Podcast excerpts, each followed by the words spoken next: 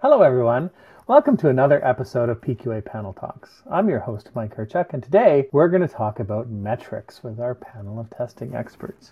Um, there's lots of different conversations you've probably heard in the last few years about metrics, and, and so I wanted to focus a little bit in this conversation about how we can use metrics to convince management that we're doing a good job. So just a little shift on the focus. We're still going to talk about metrics, but I don't want this to be a talk where we list off our 25 favorite metrics and, and what good values in them are. So so we'll we'll still talk about that, but we're going to just shift the focus a little bit and hopefully that will be interesting to everyone out there because I think it's a little bit different. Of course, uh, PQA has had a long history of metrics, and we've had a lot of clients, and uh, I've got a lot of firm opinions on metrics and how to use them, and so uh, you'll probably hear some of that as we keep going.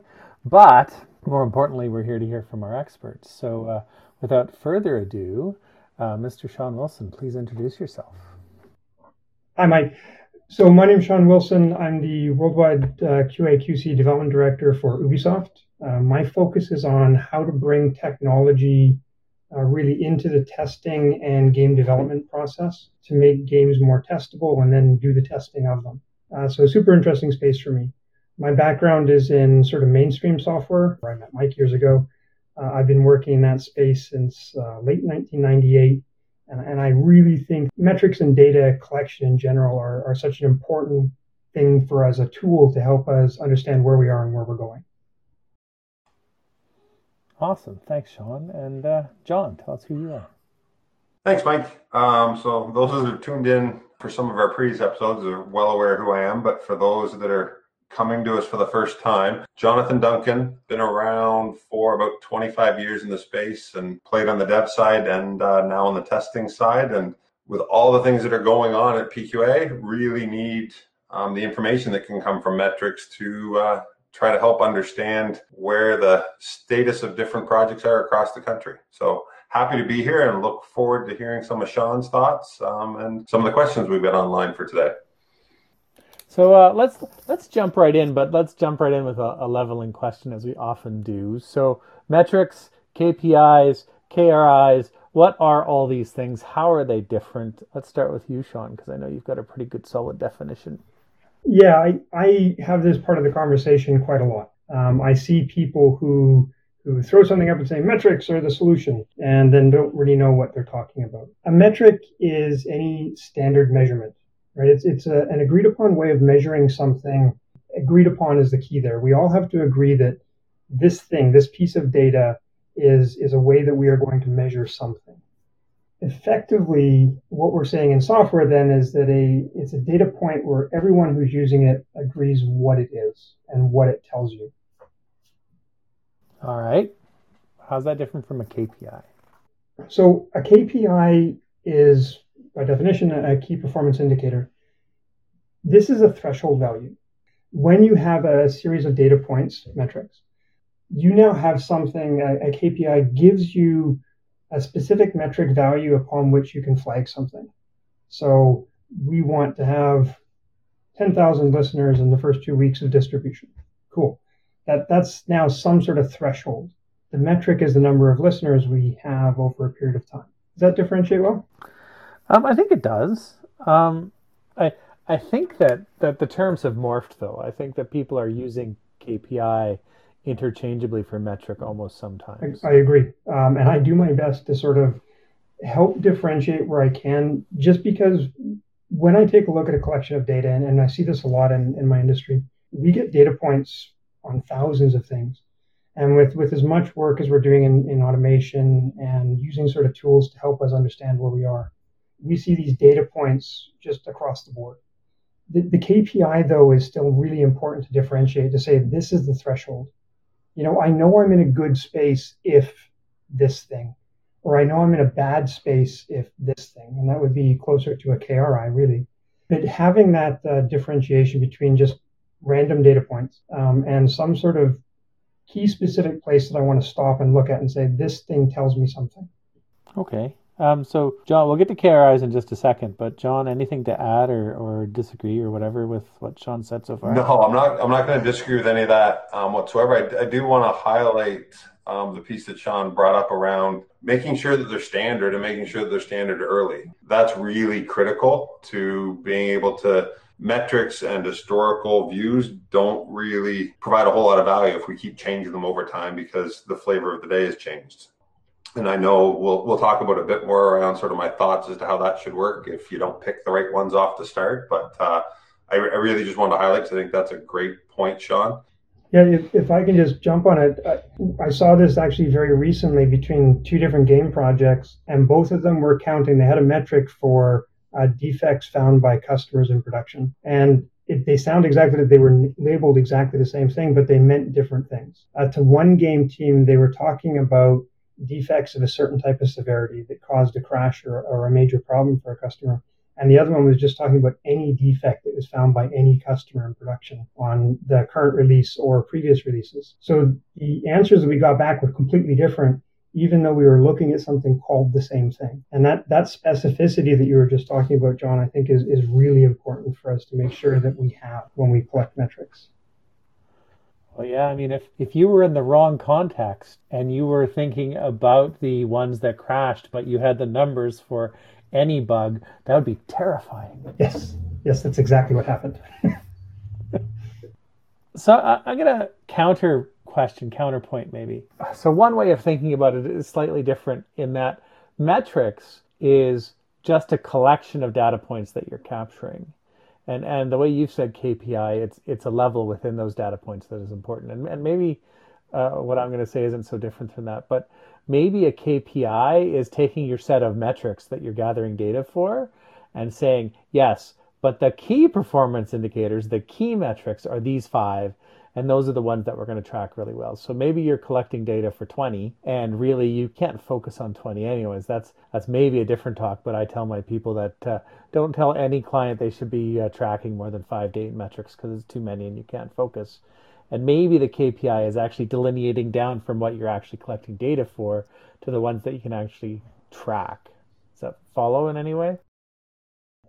I, I think that's better. Um, but I, I don't think it goes far enough, and I'll explain why. So I think we should collect lots of metrics, uh, even metrics that we won't use or we don't know how to use today.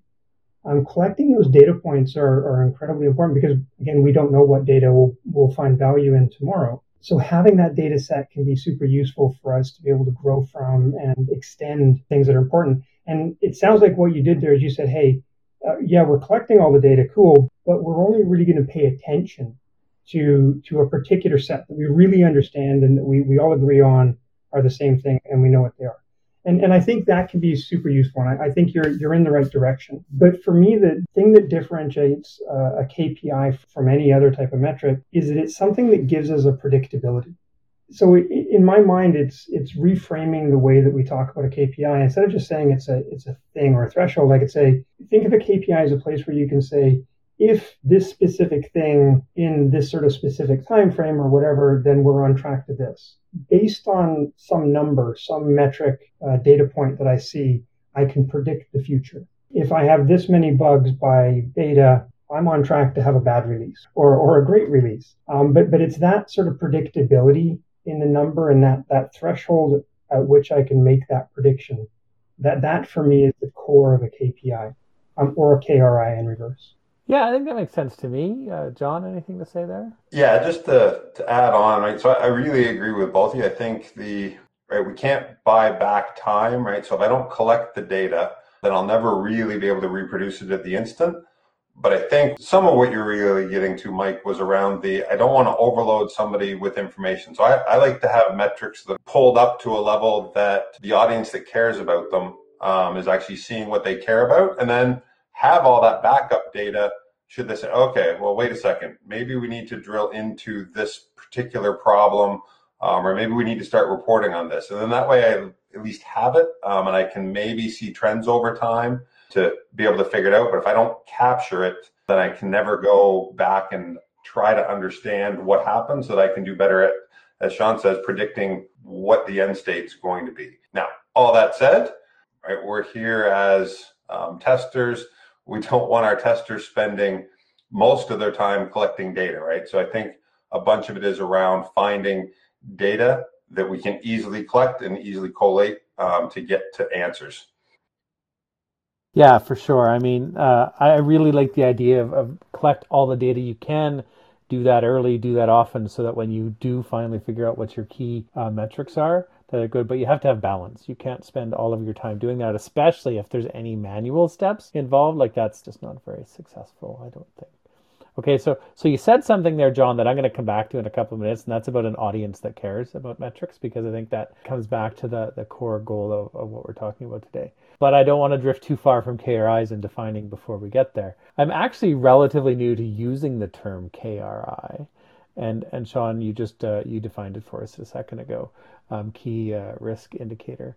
But maybe tell us a bit more what you think one is and how to use it. So I'm also new to using the term. Um, I've always just thought of a key performance indicator as that threshold, and it's either positive or negative. And I think that that's uh, super common. Key risk indicator is different. It's it's not quite a key performance indicator in reverse, and I think I, I don't know the origin. My guess is that it's more of a harkening back to sort of a traditional project management, uh, having a risk matrix and being able to identify the point at which a risk should be triggered. And that sort of key risk indicator um, is now your data point, your metric, uh, and your threshold for as soon as I achieve this threshold at this data point, my risk has been triggered, or I can predict that my risk will become triggered immediately. I think that's probably a bit more of the complexity around it from a simplicity standpoint. Key performance indicators predict good things, and key risk indicators predict a potential failure or problems that could lead to it. Yeah, I mean, I think I kind of look at it as it, it's a subset of your KPIs, and and as if you hold with the definition of a KPI or the use of a KPI is a is a limit or a goal that you have to track against, then a KRI is simply one that that tracks against this is this is a risk that we're tracking, and here's a metric that helps us track that risk. John, any uh, thoughts about it? No, just uh, something Sean said about the origins and sort of having done that PM, hey, here's all my risks. I think creating a key risk indicator takes some of the human emotion pieces out of it, right? Whereas I may see something and just have this awkward feeling in my belly that, oh, this is scary and right. But putting numbers around it tries to eliminate some of that, which I think gets rid of some of the noise for steering committees and stakeholders that are looking at things because they now know that it's something that's or whether they know or they at least have the perception that it's based on something factual as opposed to just how I feel. Well, sure, and and that really ties back to the idea that testers should define their entrance and exit criteria before they start the project because once you're in the weeds and you're emotional and you care, it's harder to have that that step back view and and uh, unemotional and, and pick and make sure you understand. So everything needs to evolve and everything needs to have new interpretations, but you shouldn't be doing that just in the in the height of emotion, right? In the moment, you should be doing it when uh, clearer thoughts prevailed. Uh, any follow up there, Sean? Actually, I got to tell you, um, I, I will take that definition, John, and run with it. I, I think kind of the background of that, the idea that you can use this phrase, key risk indicator, as a way of easing the conversation, not to say, hey, in my professional experience and, and with everything I've done, this is this is looking bad, right? But to actually drop some numbers on that, call it a key risk indicator, and have something that we agree uh, collectively, because it's a metric and we have to agree on it. Um, this thing tells us that. That's a great way to get stakeholder engagement and, and remove the emotion. From That emotion is super, super high on different teams and in different projects. So I think that's a great way to, to frame it. And I will, I will completely use that tomorrow. Uh, I like it. Awesome. It's good to know that our podcast is helping at least one person. So what if they're a person in it? Yeah, it's all good. All right, let's let's move on a little bit. Metrics are for a whole bunch of people, and, and there's probably multiple consumer groups of metrics. Often the way that that conference talks about metrics and talks that I hear about metrics focus on how the team knows what's going on. And, and today, as I said, we're going to try and pull back a little bit from that because, as cool as that is, I think that most teams would just never look at metrics if it wasn't for the fact that there were sponsors or stakeholders or whatever who needed to know what's going on with their project. So maybe let's just discuss that dichotomy, that difference a little bit. Like, who are metrics for? Let's start with you this time, John. They're ultimately for everybody, right? Like, everybody wants, especially in this day and age, everybody wants data to help them understand so I know in the development world, when I was writing code, right? It wasn't really a thing, but I did pay attention to okay, well, how many bugs got created in that module? Um, that I created, right? As I started to manage development projects, I cared less about, I still needed the information about specific bugs in specific areas to see if there was some root cause that happened, but I cared more about it from an end to end perspective, right? So I wanted higher level and I didn't want to have to dig through lines upon lines and pages of just raw data. I wanted something higher level, right? So it really is around who's the audience and what is it that I care about, right? What's my what's my end goal, right? A PM may care, guaranteed they're going to care about timeline and budget, right? So they're going to want burn down type things both from a timeline and a budget perspective whereas the developer or the tester on the project may want to understand more about what is the actual quality of the code that I'm creating or the code that I'm testing. So it really does depend. Yeah, I, I completely agree with that. And I think different people will have different needs in terms of data. Um, in addition, different people, even at the same job level, uh, look at data differently. So they have different requirements and how to consume metrics. But we can get to that, I think. An example of, I think, where teams are starting to see metrics used more often is, I think, to what John just said, something like a burn down. And yes, your project manager wants your burn down in terms of the entire project and where we're going. But your team, if they're doing uh, any sort of agile methodology, particularly Scrum, are looking at their sort of you know iteration or their sprint burn down. Are, are we getting close? How do we know we're on track? How do we know we're not on track? That that kind of thing is a metric in and of itself. The the aggregation of, of that team level metric up into sort of a more comprehensive view that can be looked at by a larger group, uh, by you know sort of the Scrum masters and then the the Scrum of Scrum masters, the the project managers or the product owners who want to know when they're getting stuff done. Um, all of these things just aggregate up, but it starts at that what the individual person is doing and what the individual teams are, are seeing. So I think the metrics you can't uh, divorce the the metric that the CEO needs to see from the metric that the team needs to be engaged with. One is very often built upon the other. So, as a tester, as a doer, often the the amount of overhead or even just the amount of discussion that they participate in with respect to metrics can feel annoying. But I think I mean we're talking about we we all agree on this call that they're important.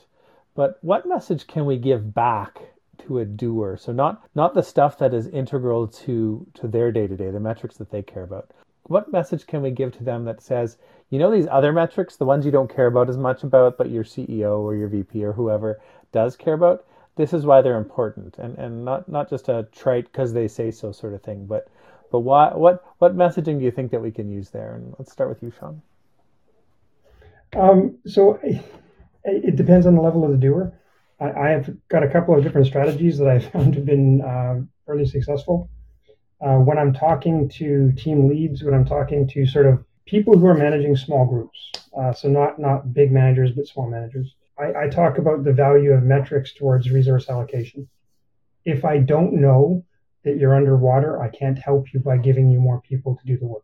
I have found that that makes those team leads incredibly incentivized to collect that information, to build processes around collecting the, uh, the information freely or cheaply. And, and that's something we should probably talk about too. Metrics aren't just about a manual person ticking a box or writing a thing. It, it should also be about building a process that collects them automatically where possible. Uh, when I'm talking to individual testers, very often I try and avoid big metrics because the concept of big metrics, I, I have seen uh, with individual developers and testers, make them feel that they're being monitored.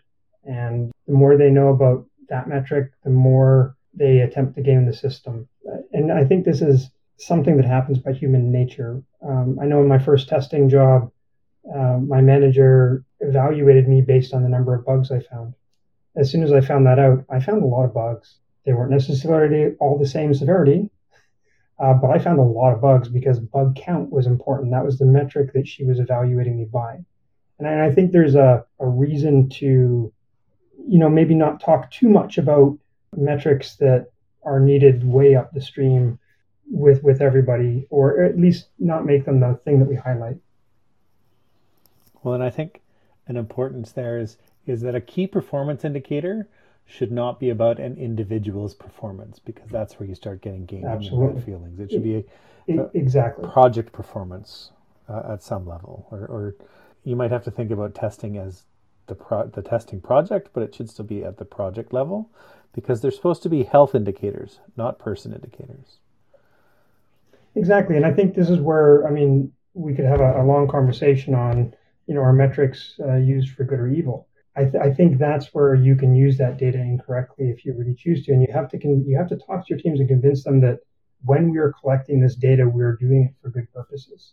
And like I said with the team leads, it's about if I don't know you're underwater, I can't help you. I can't get more resources. I can't advocate for them because I won't be able to connect sort of we can't get all of this work done with the people we have and hey that's going to lead, lead to us not getting this or being able to hit this uh, key performance indicator for success and that's how i, I justify more resource allocation Uh, anything uh, from your side, John?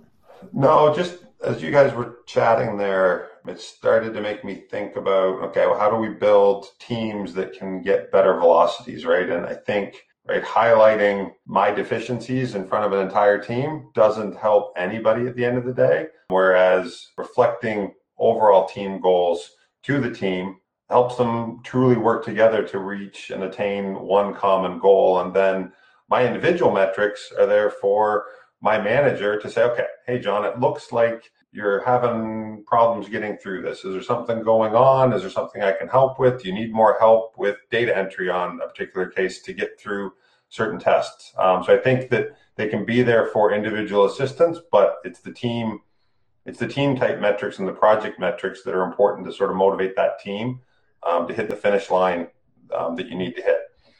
And I think if I can jump on it, sorry, Mike, you have to be able to tell the team that the the team metric is the one that's most important, not your individual metric. I, I can't tell you the number of times I've worked with Scrum teams, developers, and testers where I will hear from someone, I finished all of my work, my story points are across the board. And yeah, but the sprint failed because that guy sitting over there didn't. And when somebody tells me, oh, I took on a new task because I had more time, I finished on my work early, but somebody on their team failed. That that's where I think you can use exactly as you're saying, John, point back to sort of the team as a collective unit and and point to that team metric, that team collection, and say this is the thing that's most important for the team to focus on.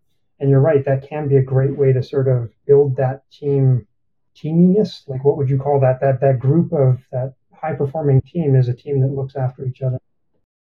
Yeah, and right as in my role over the years, I've always had more than eight hours of work a day, and the members of my team. There was one moment. It was like five thirty or six o'clock at night, and before this one individual left, all she did was walk by my desk and say, "Hey, is there anything you need help with?" Right, and that that's really what I like to see in any of the teams is, and maybe there wasn't anything she could help with, but I knew that we were all in it together just by the mere fact that somebody asked, "Can I help you?" So, and I think that's the environment that we need to create, not an environment where it's like, oh, John's slow again, and we're not going to make the sprint because of John. Well, okay, well, if you know that, then go and see if you can help John. I like to use yourself as the example there, John. Yeah. I, I think that one of one of the precepts of agile, and and if you're not doing this, you're probably not doing it successful, is to give the ownership of the success of the team back to the team. Um, with that, when you transition someone into agile and, and you get people to understand that, they don't readily understand right away. That means they might have to start thinking about success in terms of, of finding bottlenecks and finding things that need to improve. And so even if you so you tell them that, and that's great, but then that doesn't give them the appropriate tools to help them be successful at that. Right. And and that's one of the things that comes with the modern agile framework is a bunch of tools like team velocity, like in being able to understand how to relate story points to getting things done and how to put those together. So uh, again, we've drifted maybe a little bit back towards the individual level and, and the level of the team of how they can succeed, but I still think it's valuable in that it's our job as leaders to help people appreciate that there are tools and in a lot of ways those uh, maybe we'll change the name so they don't know that team velocity hey that's a metric but uh, because they've, they've decided to vilify the word but it really is something that they need as a team okay so i'm gonna i'm gonna pull back uh, i think we're good on that one of the thoughts i had about how to convince people that that metrics at the bigger level are important. And so I think yours is, is really good and definitely maybe coming from a more positive place than mine. But one of the things that I think is a powerful convincer is it, it's not that hard to convince people that the powers that be, the the high level, high, higher managers, or as you call them, big managers, Sean, need to understand the health of a project. Without understanding the health of the project for all other projects, they can't guide their organization towards its goal. Most people can accept that that that's an idea, and then so you can tie that back to so what a metric does, what a dashboard does, is helps that big manager get an understanding of that health so they know if they have to worry or not if you can't provide that confidence, because that's what metrics do, right? They convey confidence.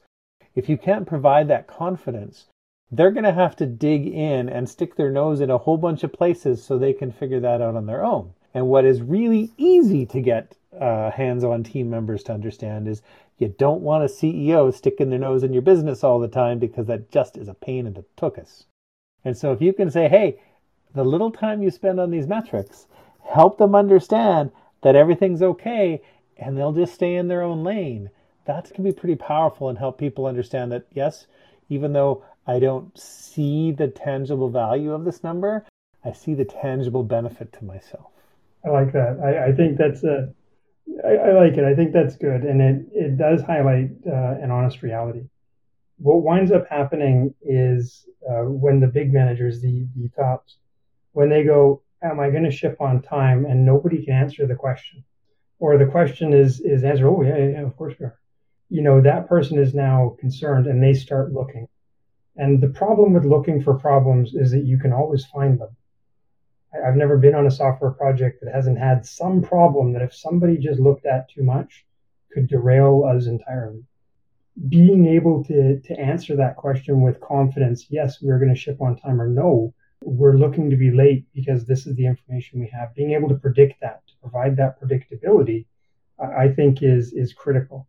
And yes, I think that can be an excellent motivator for, for individuals to sort of participate in the collection of, of data and metrics that can be used to show that. Awesome. So uh, moving on a little bit, um, how do we convey metrics? I mean, I use the word dashboard, reports, graphs, podcasts? What uh, what's your preferred method, John? Having a lot of information, I like nice graphical representations of things as long as they're being honest, right? And I think it's around coming up with a set of. You can take any set of numbers um, or any statistic or any data point and you can twist it a little bit, right? So it does come back to that. Let's all agree on what they are and let's all agree on how they're going to be represented.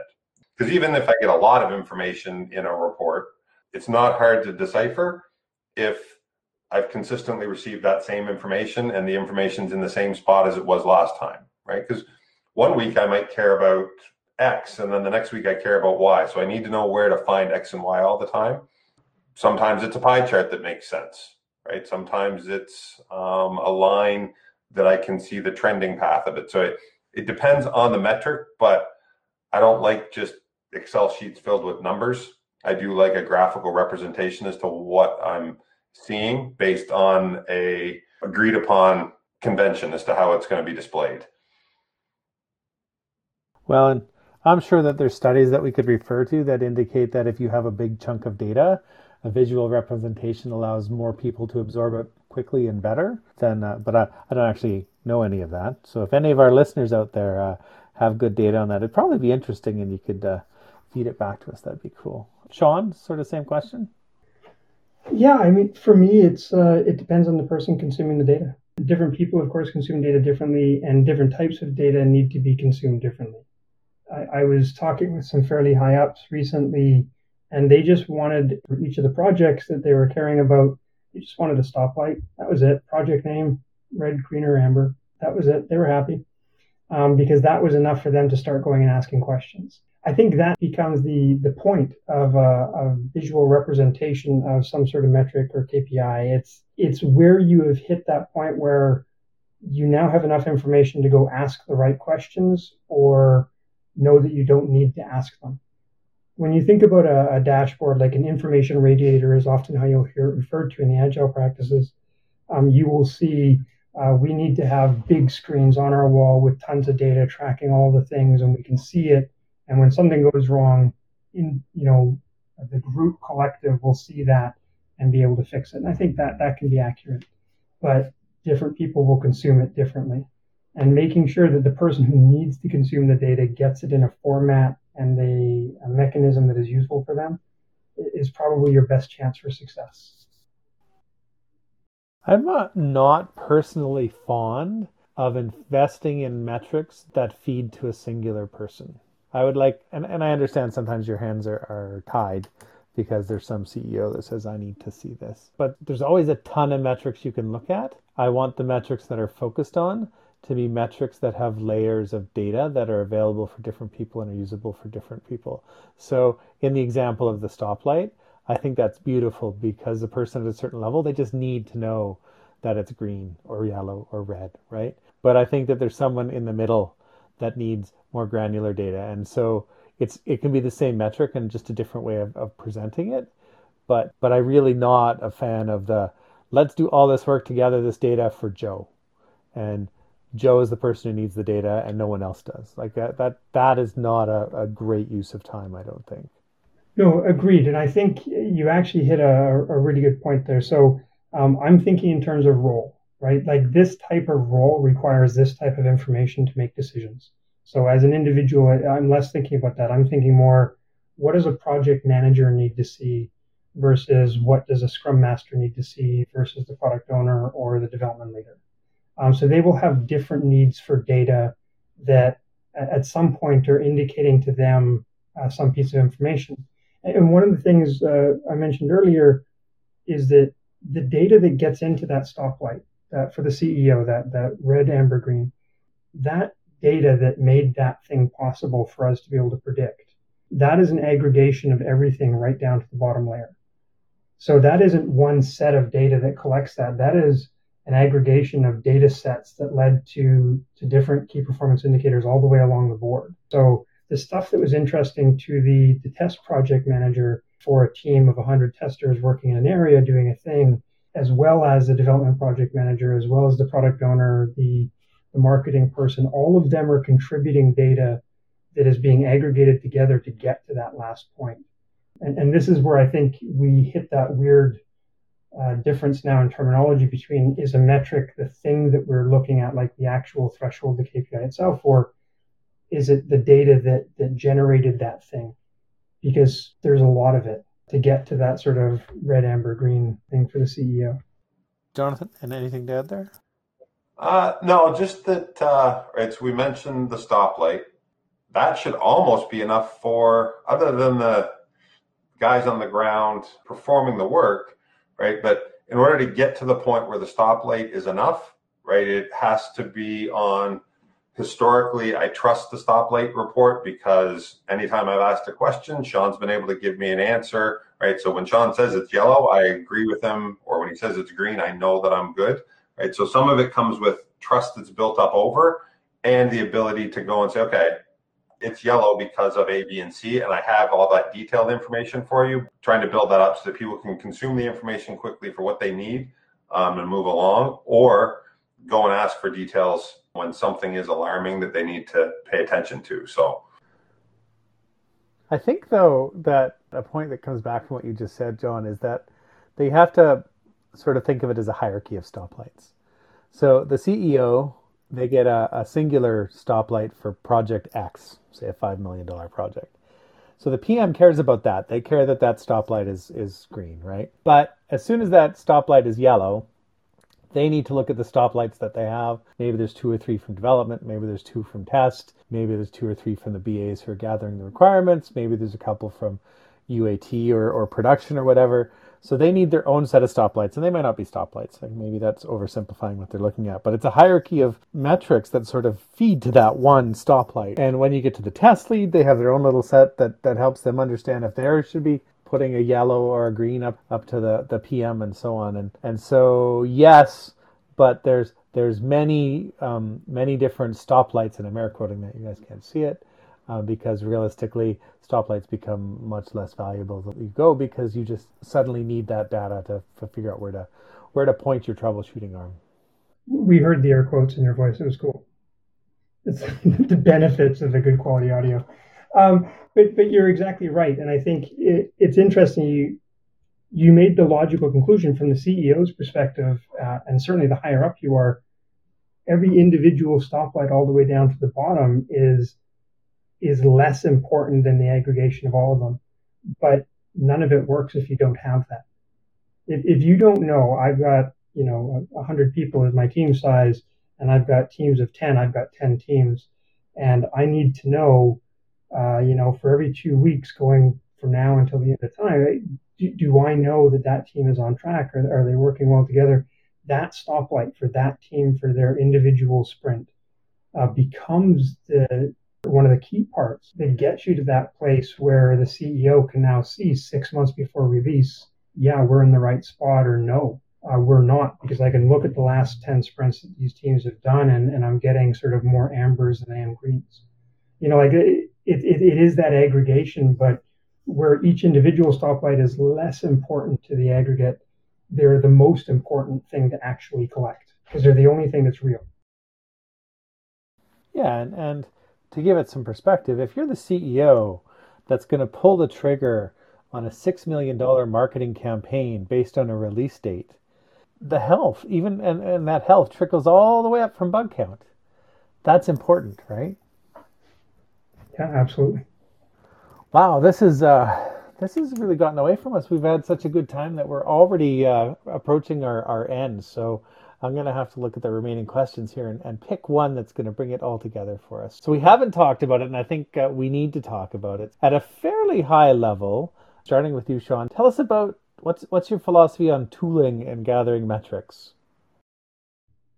The best metric is the one that I don't have to I don't have to think about. I just collect for me, that's because um, I, I, believe it's probably just because of my own my own work view of the world. Uh, but I believe that humans will game the system when they have data. If you want to make that not a factor in your in your gathering and your metrics, you have to have metrics that just collect themselves.